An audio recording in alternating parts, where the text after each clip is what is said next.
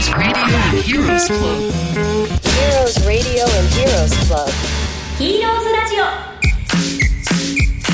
この番組は中小企業の社長や幹部が集まって結成したヒーローズクラブがお送りする会社を幸せで楽しくそして愛されて儲かる場所にする番組です。皆さんこんにちは。フリーアナウンサーの神谷綾乃です。本日のテーマは山崎文英堂の奇跡ですお話を伺いますのは株式会社山崎文英堂代表取締役社長山崎昇さん、はい。えー専務取締役若狭健二さん、はい。えー本部長桜井智子さん、はい。部長清家美奈さんです、そしてワールドユーアカデミー代表中村恵子さんよろしくお願いいたします。よろしくお願いします。皆さんよろしくお願いいたします。よろしくお願いします。こんなにたくさんいらっしゃってるのは初めてなので、とても賑やかです。ありがとうございます。早速なんですが、山崎さん、はい。山崎文英堂とはどんな会社なのか教えていただけますか？はい、えー東京渋谷で創業は103年になるんですけれども、まあ、元は学校前の文房具屋さんで、はい、今はあのオフィスオフィス用品の通販とあと、えーオフィスをサポートするお困りごとをサポートする仕事をさせていただいてますはい。そしてヒーローズクラブの多くの会社の物語が小説になっているということで、今回はその小説の一つ、山崎文英堂の奇跡、上下巻、はいこれ2 巻分ありますのでたっぷりなんですが、その内容から放送していきたいと思います。この番組はヒーローズクラブの提供でお送りします。ここでヒーローズクラブからのお知らせ。ヒーローズクラブの汗と涙と奮闘の物語が胸躍る小説となって出版されています。経営という冒険を楽しもう全5巻。Amazon ビジネス書部門でも多くの1位をいただいた大好評シリーズ。離職率80%倒産まで2時間の企業が明るく楽しくありがたい幸せ経営を手に入れるまでの真実の物語などどうせ無理を超えて奇跡を起こした8社の実話ビジネス小説。あなたの会社に役立つヒントも満載です。値段は1冊税込1500円。お買い求めは「経営という冒険を楽しもう」で検索。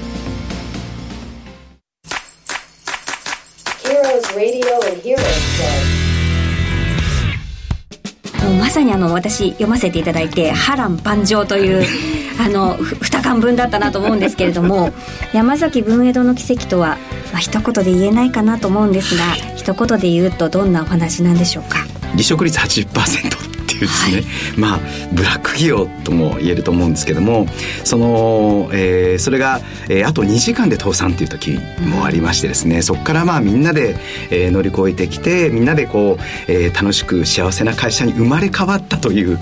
はい、そんな奇跡です。倒産寸前のブラック企業っておっしゃってましたがそこから楽しくて幸せな会社に変わるっていうのはものすごいギャップだなと思うんですけれども、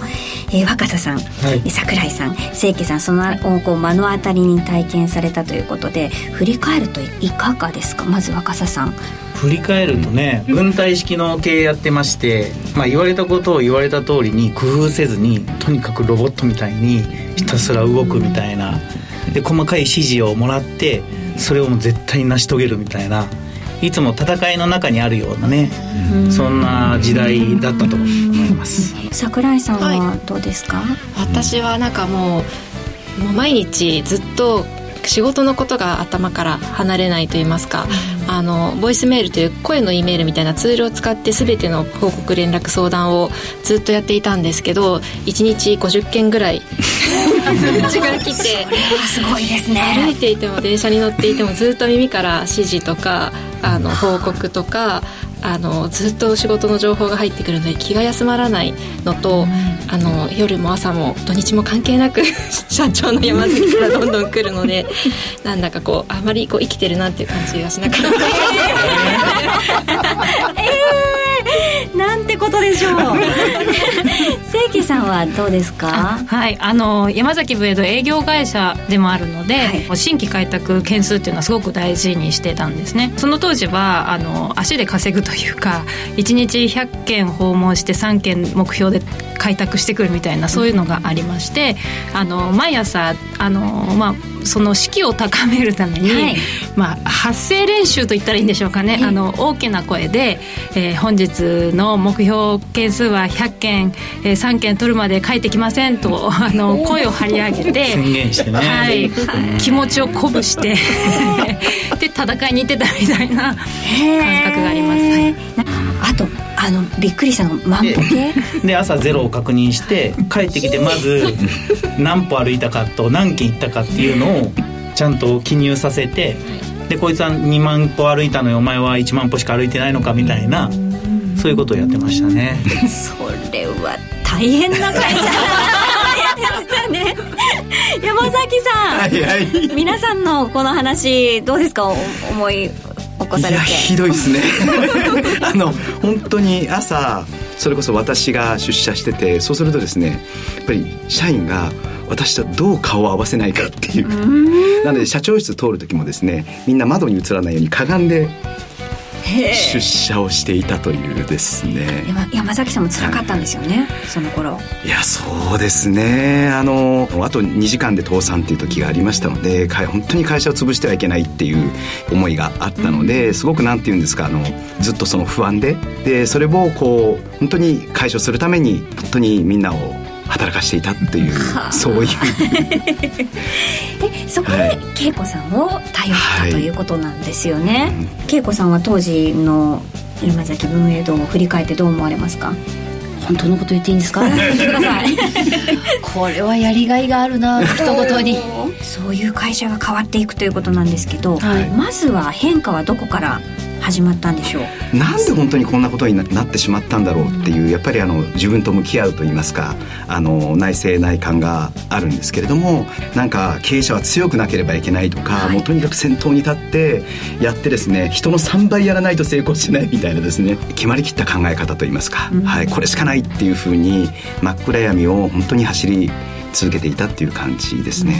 恵子さんまずは社長が変わるところから何ですか？そうね。だからあのその当時の山崎文栄堂っていうのはやっぱり量っていうのはとっても大事なことで何軒とかなんかどれぐらいみたいな話があるんだけどそれでまあビルごとにこう出禁になったりとか、はい。で契約するんだけれども解約だったりクレームが多かったりっていうふうに考えるとじゃあすごい努力が報われてるのかどうかってなった時に一生懸命やってるやり方が違うのでやっぱりうまくいかない。だからその根本的にその不安で量数をやっていくことが大事だっていうところから原点回帰してそもそも商売っていうのはお客様に喜ばれて応援してもらうっていうことだからお客様に嫌われたらね、何のことかわからないのでそのために山ちゃん自身が自分が一体なんでねそんなに不安になるのかなんでこんなにも全員で頑張ってるのでもう寝る時間を惜しいで戦ってるのでちょっと立ち止まろうかみたいな。でまず社長が変わってその次はうん。どういうステップに行くんですか、こう山ちゃんとケンちゃんこれ社長と幹部なんだけど、はい。このなんかよく近江商人だと番頭さんっていうんだけど、社長っていう人のそのナンバー2の番頭さんがつなぐっていうのが結ぶっていうのがとても番頭さんの大事な仕事なんだけどその番頭のケンちゃんと山ちゃんがどういう関係性かっていうのが大事で、一昔前どちらかというとこうライバルというかどうケンちゃん。山ちゃんに対してあの本人目の前にしたあれですけど すごい苦手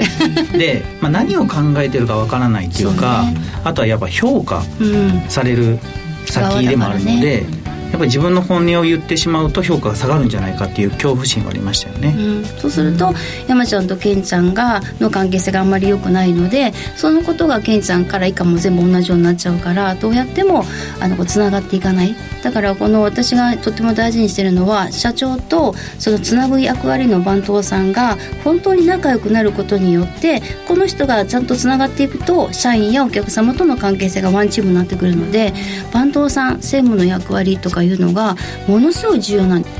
社長と幹部が同志になるそのきっかけが登山研修だったと伺ったんですがその研修の後、まああの何かこう変化というかどういうふうに思われましたか？若狭さん。あやっぱりあの社長も一人の人間としていろんなことを悩んで苦しんであああいうオフィスではああいう感じだけども実は違う面もあるんだなっていうことをお互いですね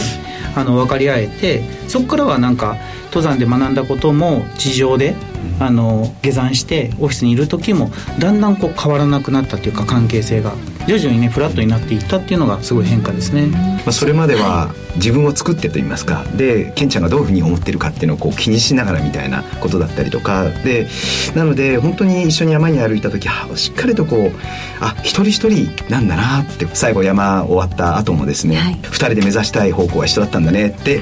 抱き合ってハグするみたいな。すごい変化ですよね。登山の力ってすごいですね。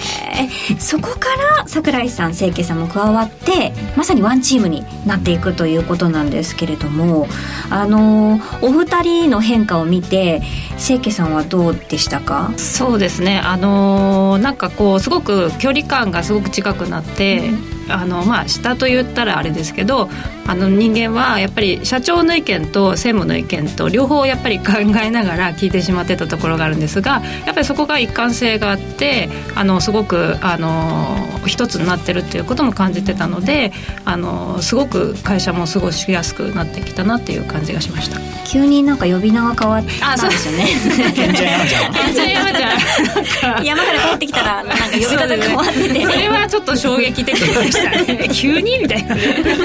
桜井さんはどうでしたか？あやっぱりその旗から見ても仲がいいとはちょっと思わない2人だったので登山研修に行くというのは聞いてたんですけどなんか根性の世界の研修だと思ってたんですよ。でも帰ってきたらなんだかとても仲良くなっていて、うん、あのあなんかちょっと気持ち悪さを最初感じてしまったんですけどでもすごく大きなきっかけだったんだなっていうのは後からもとはい思います。こうしてこの4人がワンチームになったということだと思うんですが恵子さん山崎文園とがワンチームになれたっていうのをこう見た瞬間はどう思われましたか？なんかね結局みんな思ってることは一緒なんですよね、はい、幸せになりたいとかみんなで仲良く仕事をしたいとかね。でそこのその本音の部分っていうのがやっぱりみんな話せなくって本当は仲良く仕事したいんだよ。本当は心一つにしたいみたいな本音が山の中でもう夜生きてる場合じゃないのであの朝日や夕日とか自然の中歩きながらみんな素になってね話ができたことがそうか私たち4人とも気持ちは一緒だったんだなってなんか戻れたところ。だからそこで山の中の登山研修もあるんだけど部屋帰ってからあの、ホテルの部屋の中で、これから今までやってきたことでもうこれやめようよみたいな話もね、みんなで語り合えた本音で語り合えたっていうのは今までなかったことこうトップダウンだったから、それがもう話せたっていうのはみんなの本音が語れたのが良かったんじゃないかなと思いますね。なんか縦だったのが横につながってそうですね。ここでヒーローズクラブからのお知らせヒーローズクラブの汗と涙と奮闘の物語が胸躍る小説となって出版されています。経営という冒険を楽しもう全5巻。Amazon ビジネス書部門でも多くの1位をいただいた大好評シリーズ。離職率80%倒産まで2時間の企業が明るく楽しくありがたい幸せ経営を手に入れるまでの真実の物語など。どうせ無理を超えて奇跡を起こした8社の実話ビジネス小説。あなたの会社に役立つヒントも満載です。値段は1冊税込1500円。お買い求めは「経営という冒険を楽しもう」で検索。Heroes Radio and Heroes Club これからは順調にというところですか？とんでもない事件が。来ました。もう気になってねあの 来週まで待てないよって方も多いかもしれないですけど一体何が起きたのか？この続きは次回あの楽しみにしていただければなと思います。それではまた来週のこの時間にお会いしましょう。この番組はヒーローズクラブの提供でお送りしました。